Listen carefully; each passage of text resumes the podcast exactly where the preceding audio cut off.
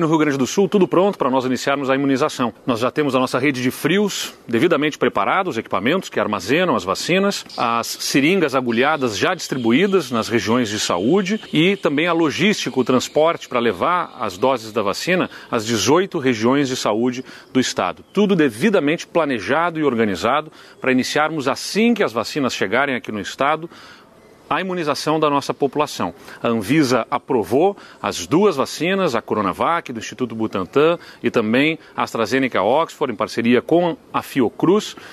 E devemos iniciar a imunização com a Coronavac, com 6 milhões a 6 milhões de doses que vão ser distribuídas aos estados a partir de amanhã. Aliás, neste domingo à noite eu estou indo já para São Paulo, para amanhã, às 7 horas da manhã, lá no aeroporto de Guarulhos, no depósito do Ministério da Saúde, receber as vacinas correspondentes à parte do Rio Grande do Sul. Entre 200 mil e 300 mil doses são esperadas neste primeiro envio, né, salientando que primeiro teremos as vacinas com a Coronavac, do Instituto Butantan, e em seguida, além da Coronavac, Instituto Butantan devem se associar aí ao Programa Nacional de Imunização também a vacina desenvolvida pela Oxford AstraZeneca, eh, na parceria com a Fiocruz, que também, em seguida, já adquiridas pelo Ministério da Saúde, vão compor o Plano Nacional de Imunização. Então, vai ter vacina, o Rio Grande do Sul se preparou e nós esperamos até quarta-feira, talvez na própria terça-feira, amanhã,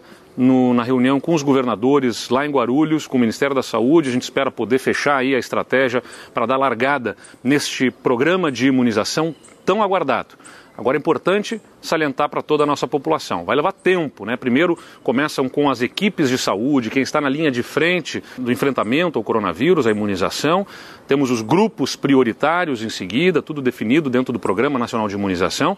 Leva tempo até que a gente tenha a imunização de grande parcela da população e, portanto, ainda é muito importante que todos continuem se cuidando, usando a máscara, lavando constantemente as mãos, usando álcool em gel e mantendo o distanciamento social para evitar que a gente tenha maior disseminação do vírus. Todos os cuidados para que, agora, junto com a vacinação, a gente possa superar finalmente esse quadro da pandemia e termos um 2021 melhor para todos nós.